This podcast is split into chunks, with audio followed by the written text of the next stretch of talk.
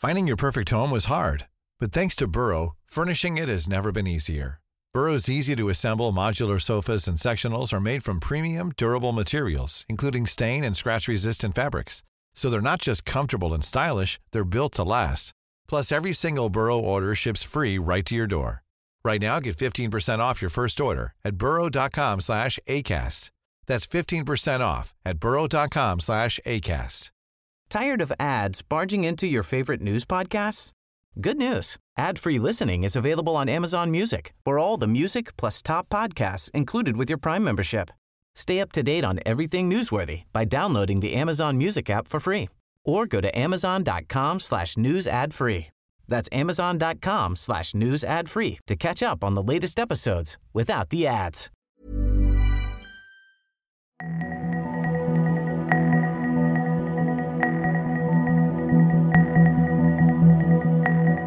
Hello, this is Australian Politics Live, and I'm Laura Murphy Oates. We do have a special crossover episode today between our news podcast Full Story and this one. I'll be talking to Murph and doing a bit of an overview of the insanity of the past few weeks and taking a look at just how much our political landscape has changed. Uh, but we'll also be looking ahead to try and imagine what our politics and what our society will look like when the coronavirus crisis is all over.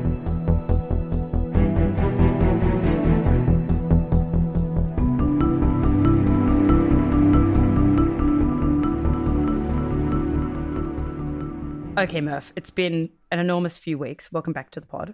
Um, oh, what has been? I'm, I'm amazed Sorry. we've been able to get back to the pod, Laura. This is incredible. Yes. Let's let's We're just give ourselves a moment to pat ourselves on the back for getting back to the pod. Yes. Anyway, pat pat pat. Um, on we go. For you, seeing this crazy couple of weeks, what has been the biggest change in this government? What have you been surprised by? It's been fascinating in this sense. The government has sort of transformed its identity almost entirely in a matter of weeks. Uh, we've gone from a government that was literally so obsessed with trying to deliver a surplus in line with its election commitments and other things that it was chasing uh, robo debts from from people, uh, and they didn't even stop long enough to check whether the mechanism they were using is lawful. So they were so keen on trying to land that surplus, so embedded in that idea, to uh, racking up one of the biggest debt and deficits that we have seen, certainly in my reporting lifetime. The striking thing about it is there has been very little anxiety about this shapeshift. They've just gone from one identity to the other as as events demand, and uh, without sitting around angsting about it, which has been interesting. Perhaps you can think about some Liberal prime ministers uh, in all of our lifetime that may have struggled with this a bit. Like I can't imagine, for example, Tony Abbott going from one identity to the other without some angst or without some struggle. But Scott Morrison has done it. Uh, he's a very pragmatic politician at the end of the day. I don't think ideology is what motivates him. I think he's very interested in the mechanics of politics and power. So, in a way, uh, the transformation perhaps has been easier for him than it would be for a more ideological Liberal Prime Minister. I just want to get into, I suppose, how much money has been given out just in the past month from this government. Can you step us through the, the, the types of announcements that we've seen? I absolutely can. And just before I do that, I'd just say it is it is really disorienting. These billions start to flow into other billions, and you, you can't quite work out where you are. And which billion uh, is it you, this week, basically? Which billion is it this week? And, it, and it's a big the sort of measure of the day is sort of whether or not we've spent a hundred billion. Uh, anyway, which is kind of remarkable in itself. So, look, there have been three stimulus packages, although the government would query with my terminology there. They would say the first one was a stimulus package and the next two were safety net or survival packages. Mm-hmm. Now, the first one, the number one, the kick, kick off. Uh, was 17.6 billion. It's a very substantial package, 17.6 billion dollars, but it's really front loaded. 11 billion dollars of which will uh, go. And that was a whole lot of stimulatory measures like 750 bucks to hit the shops, uh, support for small businesses to invest, all of that sort of stuff. Uh, it was pretty obvious from the moment that that was unveiled that that wouldn't be enough, and So it was, because the government appeared, uh, I'm not even sure if it was a week later, 10 days later, something in that order. Today, the government is announcing a second package $66 billion to cushion the blow to households as a result of the coronavirus. Uh, with uh, another $66 billion. Uh, and again, that seemed pretty massive at the time that 66 billion would now be on the table. But then we had to get to that scene in crocodile dundee that everybody will remember. Uh, and if you're not old enough to have seen the film you will you will have totally seen this as a meme sorry, on social media. Dales, trust me laura you're going to know this. That's not a knife. This is a knife right? Everybody knows that scene. I only so, know it from the uh, Simpsons remake, actually. But that's ex- well, no, no, ex- exactly. Well, this is why we talk, does it's like you can explain youth to me, and I can explain old people's stuff to you. I'll talk about knifey spoony. You talk about that's not a knife. Well. and what a knife it was. Today, I announce that we are committing $130 billion over the next six months to support the jobs and livelihoods. Uh, this uh, this is the 130 billion dollars that the prime minister slapped down the other day for uh, wage subsidies. This is for people who are stood down because of the economic shock associated with the coronavirus. Uh, they get a flat payment, um, fortnightly payment, basically, provided their employer qualifies. Now, uh, I, know we, we, this is a family show, so we need to be a little bit careful about what we dump on the listeners. But I myself, when $130 billion came out of the Prime Minister's mouth, I flinched like I physically flinched. I, I I've never stood in the courtyard and had a Prime Minister spend $130 billion in six months before. But the reporter standing next to me, whom I won't name, said a very audible swear word uh, at the at when the shall I shall I say the swear word? Can you give us a sense? Yeah, it started in F, ended in K, and uh, and it was entirely involuntary, entirely like he didn't mean to launch an expletive in the middle of the courtyard, but it really was quite something. Can you put that into perspective a little bit for us? Like, how extraordinary is it to announce this type of spending in such a short period of time? Oh, well, I, I have never, I've not seen this before. Obviously, I was reporting during the global financial crisis, and there were stimulus packages launched during uh, that crisis. But this absolutely dwarfs that in terms of the scale of it. And uh, it dwarfs it uh, not because the government's being profligate, not because the government's sort of with the zeal of the convert has now just decided to empty the Commonwealth coffers. It's because uh, of the nature of this crisis. Now, I reckon we'll get into talking about that in a bit, but I'm just foregrounding that. It's because this crisis has some very particular dynamics that warrant this level of spending. How much does this spending compare to, say, you know, what we might put forward in a budget, what we might spend usually in six months? If you can give us a sense of that. Yeah, sure. Well, look, the wages subsidy. Let's just take that one. The wages subsidy, so that 130 billion over six months, uh, is bigger than the education and health budgets for a year combined.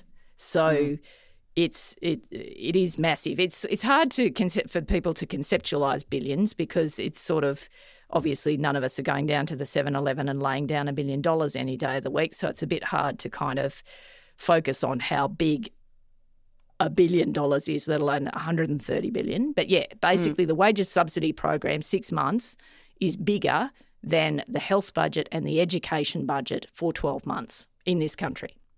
So, this is a massive shift, especially from a government where we saw radically different messaging on welfare, radically different messaging on stimulus after, you know, we've had a bit of a sluggish economy for such a long time. Can you step us through that transformation? Like, what types of pressures are we seeing to, to make this happen? Well, it's sort of uh, quite fascinating if you're a deep nerd, as I am. Uh, you know, it's sort of one of the more interesting debates of the last sort of half of last year was this open dialogue that was happening between the Reserve Bank and the government. Uh, this is pre-pandemic, right? Like just uh, all of us. Let's just jump back six months. So this is before COVID. This is this debate was happening. The, Re- the Reserve Bank clearly wanted Scott Morrison and Josh Frydenberg to launch a modest fiscal stimulus package. Because if you can remember that far back, if your mind goes back six months, you'll remember that the economy, the Australian economy, uh, was going okay, but there were a lot of weak indicators. And the bank, sitting on the sideline, had launched a number of interest rate cuts over quite a long period of time to try and stimulate the economy.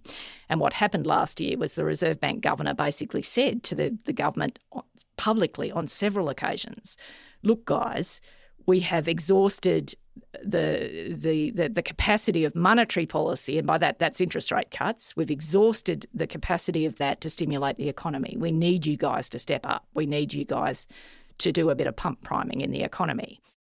But we should not rely on monetary policy alone. We will achieve better outcomes for the society as a whole if the various arms of public policy are all pointing in the same direction. The government is doing more. Now, throughout that period, uh, Scott Morrison and, and Frydenberg were, were quite imperious, really. They said very often, look, uh, thanks for your input, fascinating, um, but we don't think that's necessary. You know, guys, just chill. We've got this, right? So you could concur from that that the government really didn't want to uh, launch stimulus at all. And in fact, not only did they not want to do it, they revved up all the rhetoric about how crazy destructive the Labor Party was during the global financial crisis, right? Mm. The Labor Party stimulated the economy during the GFC. The government characterised all that as as being, you know, panicking, being over the top, uh, and you know had consigned the budget to sort of a generation of debt and deficit, and and only stupid people did things like that, right? Then whoosh, in comes the pandemic. Scott Morrison clings for a week or so to the idea that uh, only small things will be needed, it'll be okay.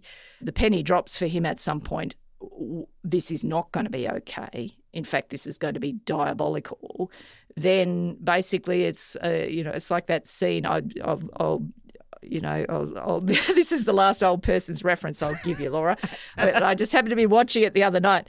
Die Hard 2 where Jeremy Irons drops through the vault through, you know, they're in the New York Reserve Bank or something. They drop through the vault handily with these massive drills. I don't know how you get them down a street in New York, but anyway, fortunately they they came in with these massive drills and just basically dynamited the lot. And out came the gold. Well, that's basically what's happened really uh, over the last three weeks in politics. I feel like that's a reference that crosses the divide. That's that's a good one. Die Hard's okay. Crocodile Dundee, no. That's just embarrassing. Mum, go Die home, Hard in. lock yourself up. Just never come out again. okay, so we've seen just this radical change. How are they selling it? What type of messaging have we seen from the government to um, paper over this big shift? I'd say a couple of things about that. One is that someone, a, a, senior person in a state government, said to me through the week everybody's kind of put the political guns down for this period in time. Everyone has just dialed it down, right? So instead of characterizing your political opponents as, you know, bedwetters or panickers or, or whatever else, the political class, by and large, since the pandemic hit, have just really tried to tone down the politics. And that has enabled the government to sort of make this radical shapeshift without everybody kind of just freaking out about that. It is quite disconcerting, obviously, in life, right? If if somebody is, uh, you, you think somebody is a particular type of person, and then all of a sudden they demonstrate to you that they are not that type of person, psychologically, that can be a very disorienting experience for people. And so it is with governments, right? But look, I think the government's been assisted by the fact that the case is just obvious and urgent. And I think the Australian community in a little while will start to be worried about how the hell we're going to pay for all of this. Like that will happen. That will definitely happen. But right now, I think the Australian community just wants to get through this very serious public health crisis, you know, as, as best as we can. We have seen Scott Morrison try to calm those fears, especially around jobs, with this messaging of he's going to save lives and livelihoods. Do you think some of that messaging has been effective to calm the population? Well, I think it's it's run a funny kind of curve, hasn't it? This whole experience. There was sort of a race at the start. I think once people uh, sort of twigged to how serious this was, lots of people in the community were shouting, "Lock everything down! Lock it all down! Lock everything down now!" Right? And Scott Morrison, entirely reasonably, in my view, has been saying all along well, yes, we do need to do that, but we need to be cognizant of the impact of that. This is we we are dealing with saving lives, but we in order to save lives, we also have to give people a means of sustaining themselves, right, through this crisis. So there's been this debate between the health measures and the economic measures all the way through. I mean, uh, that's been quite an, a fascinating conversation. So, yeah, Morrison's trying to frame this, and, uh, and I think correctly, as in realistically, as in this is what's actually going on. We've got to do a bunch of public health stuff but we've also got to keep workers connected to their jobs wherever possible. Because what the literature shows us about economic downturns, about recessions in Australia, that there are a bunch of people who lose their jobs in a recession, in a big downturn, and those people never get a job again. There are swathes of people, you know, let's just pick a cohort. Let's just say blokes over 55 in, uh, in blue collar manual jobs what the previous recessions have shown us is that those if those people lose their jobs, they are never employed again. So I think actually to give the Prime Minister some credit, he's been kind of grappling with that right from the get-go. And that might have resulted in the in the government being a bit slow on some of the health stuff, but this is an entirely valid dialogue that that, that Morrison mm. is trying to have. On a policy level, how has this economic policy at least differed from other governments around the world? Would you say that we have been more progressive? Have we been in the centre? Where would you put us? Uh, well, I think this is very much um, this is very much a treasury, an Australian treasury response to an Australian recession. Uh, and by that, there has been an eye to equity, genuinely. There has been an eye to fairness. So there's a sort of a, there is an underlying Australian ethos associated with these measures. And uh, just one little anecdote: the government, with the wages subsidy, for example, they tossed that around in their head for quite a long time before they announced it because uh, people know Boris Johnson, for example, just came out with a wages subsidy quite quickly. But in Australia, Morrison and Frydenberg and the Treasury chewed that concept over a lot. And the reason they chewed it over a lot was that they wanted to produce a policy that was fair. And by that, this is what I mean, right? The government didn't want to be in a in a situation where people on high incomes, so workers who earn a lot, uh, got a higher safety net, a better, more generous safety net than a kid working in a cafe right? That did not seem fair to the Treasury or to the government. So they were trying to work out how to give a wages subsidy that would sort of be consistent with the Australian idea of being fair.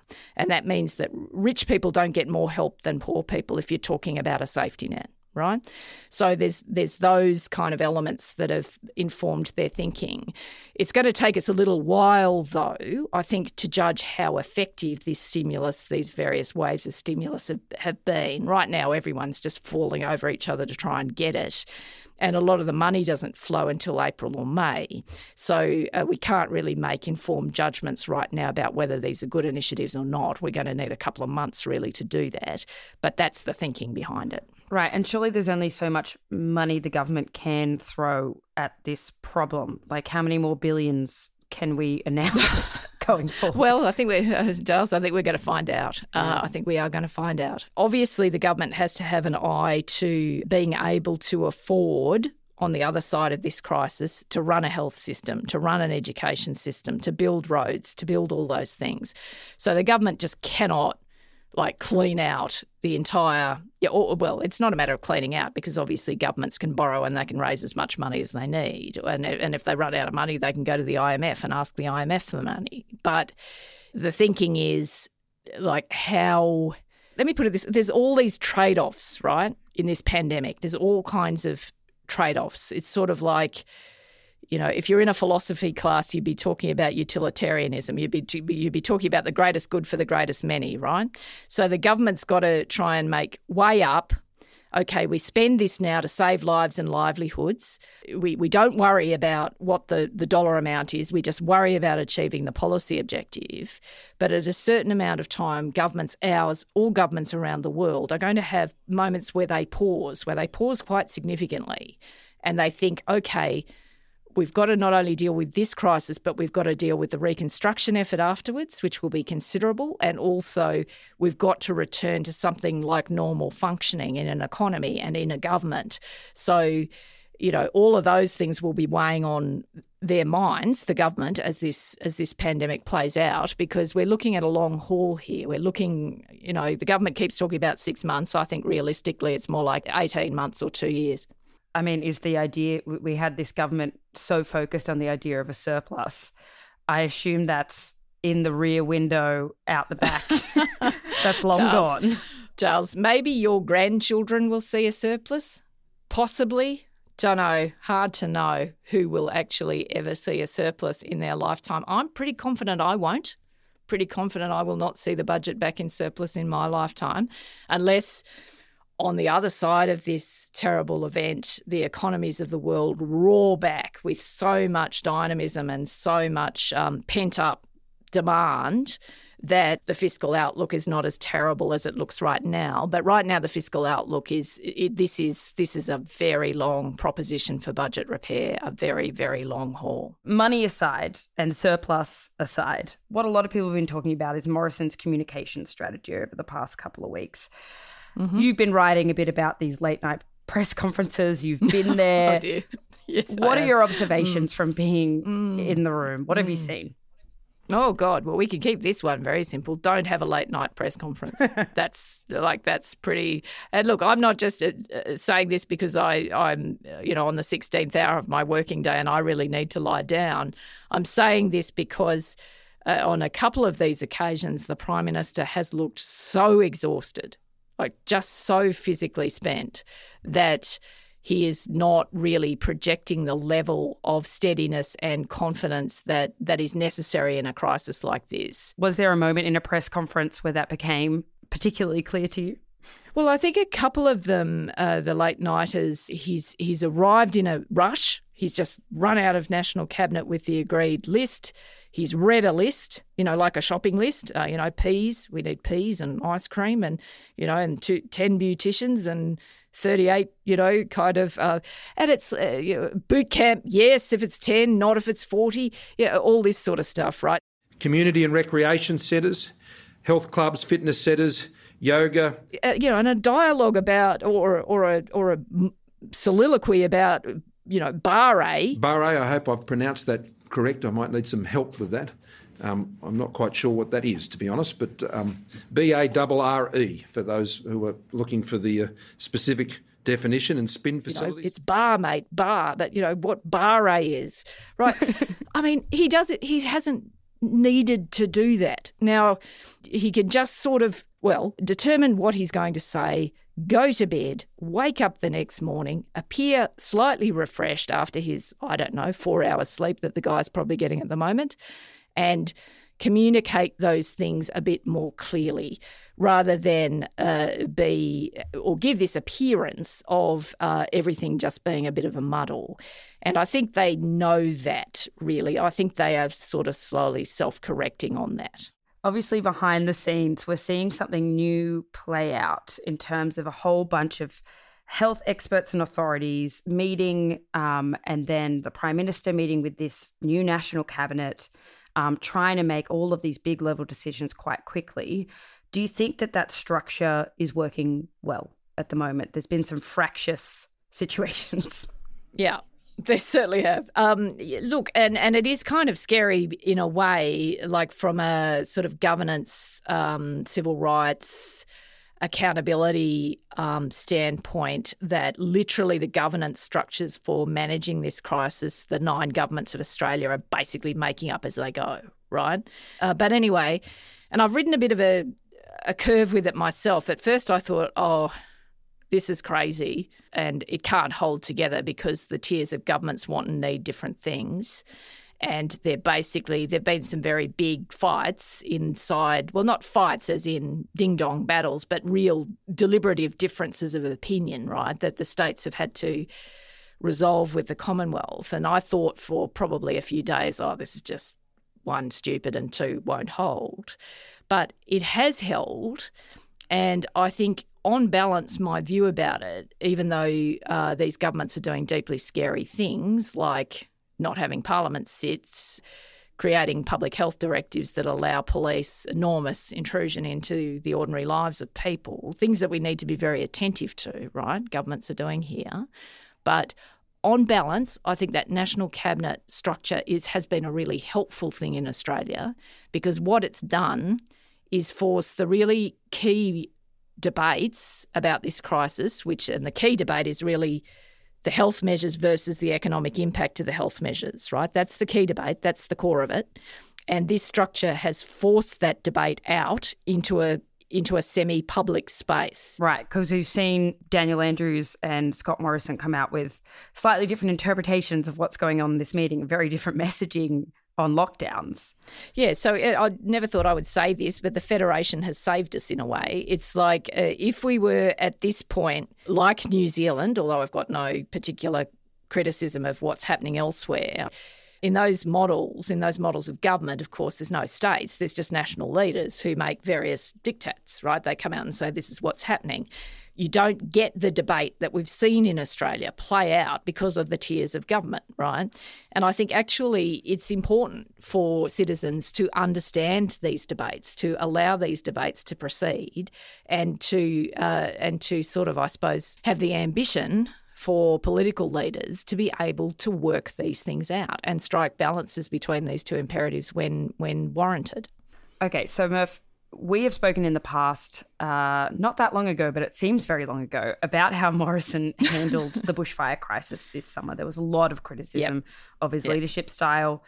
Do you think that he has learned from that? How is he managing this crisis in comparison to the last one? Well, yeah, it's well, it's an interesting question and had could have a slightly nuanced answer. But look, in a in a general sense, Morrison throughout this crisis, the pandemic crisis, has really been trying, falling over himself literally, um, trying not to screw up. And let's face it, the bushfires was a monumental screw up. And so in this crisis, he has been moving heaven and earth to try and not screw up substantively and also to project the idea that he is not screwing up. Now, Scott Morrison is never going to sort of, uh, you know, have a deep, true confession with the Australian people. Gather round, boys and girls. Uh, I'm Scott Morrison. I was an idiot, but now I'm not.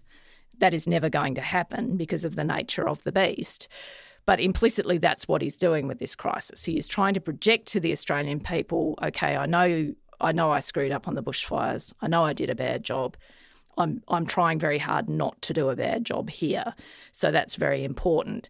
But then there's just one nuance point I'd flag, Laura, just a quick one. Um, so in in general terms, he's doing better, obviously, than the bushfires. But the measure of how better he's doing can be a little bit shaded, right? If you come at this issue from a health perspective, if health is the only thing you worry about, right? I don't care what happens to the economy. I only care about health.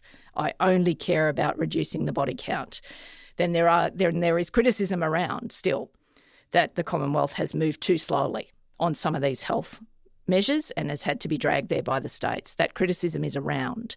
But if you look at the debate more holistically, if you if you feel as I confess I do that there are that there is both public health dimension to this and an economic one, you're probably less inclined to criticise Morrison for that. But I just want to be clear for, for listeners there is criticism. Certainly, if you look just through the health lens, that this guy has, you know, been a, a week late and a, and a bob short. I suppose with these radical policy shifts comes changes in how in our expectations of the government and how society feels about how we should be governed. Do you think that this government is going to be able to revert back to their old way of, of doing business in six months to a year? Is that yeah. possible to go back to the yeah. ideology that we had? Yeah, I don't know what exists on the other side of this. I really don't. Uh, we know that a big economic shock creates a very significant political realignment on the other side. We saw that during the Depression in, in the in the 20s, 30s, and 40s. We saw it again uh, after the global financial crisis, which which triggered a, a, massive political realignment around the world. It, it sort of triggered the rise of populism. It uh, it enabled the return of the far right in Europe, and God help them, you know, the American people elected Donald Trump. So uh, things like that do have uh, massive political and societal consequences. Um, I sort of, uh, you know, in the in the two seconds of reflection I have every day, I do think about that a lot. I do think about how we're going to wash up on the other side of this. And it sort of depends, I think, whether I'm feeling pessimistic uh, in that moment or whether I'm feeling optimistic where I land with that. Um, because there's a lot of pessimism around, I'm actually going to just put that in a drawer and not even talk about it. Let's just talk about the optimistic scenario. The optimistic scenario, I think, out of this, if if these people, and by this I mean the political class, if they can just bear not to be dickheads, if they can just basically manage this crisis, come out the other side with the same sort of public civic motivation that they are demonstrating now, we do have a genuine opportunity I think, to reconnect parliaments to their citizens, uh, to rebuild trust in institutions and in politics, and to, I suppose, make the case for government. We've spent, you know, uh, like, uh, we've spent several decades, basically, uh, you know, in the in the in the economic orthodoxy that existed before the global financial crisis, limiting the powers of government, transferring those powers to the market. So governments find themselves at the moment with only limited power and with a trust problem because of the way that governments around the world have conducted themselves in recent decades, right?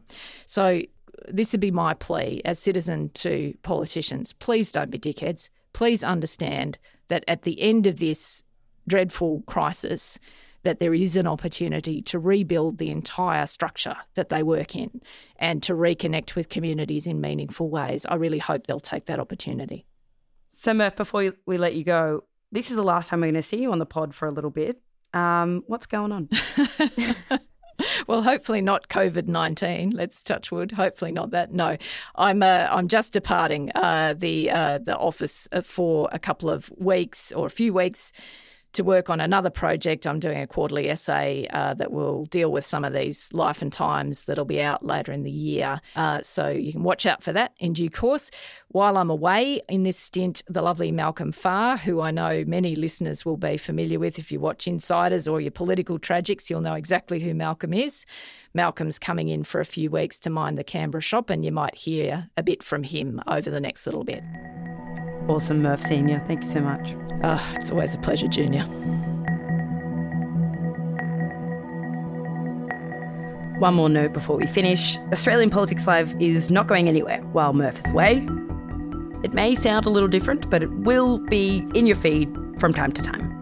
That's it for today. This episode was produced by Ellen Leabeater, Hannah Izzard, and Gabrielle Jackson. The executive producer is Miles Martignoni. Be well, and don't forget to wash your hands.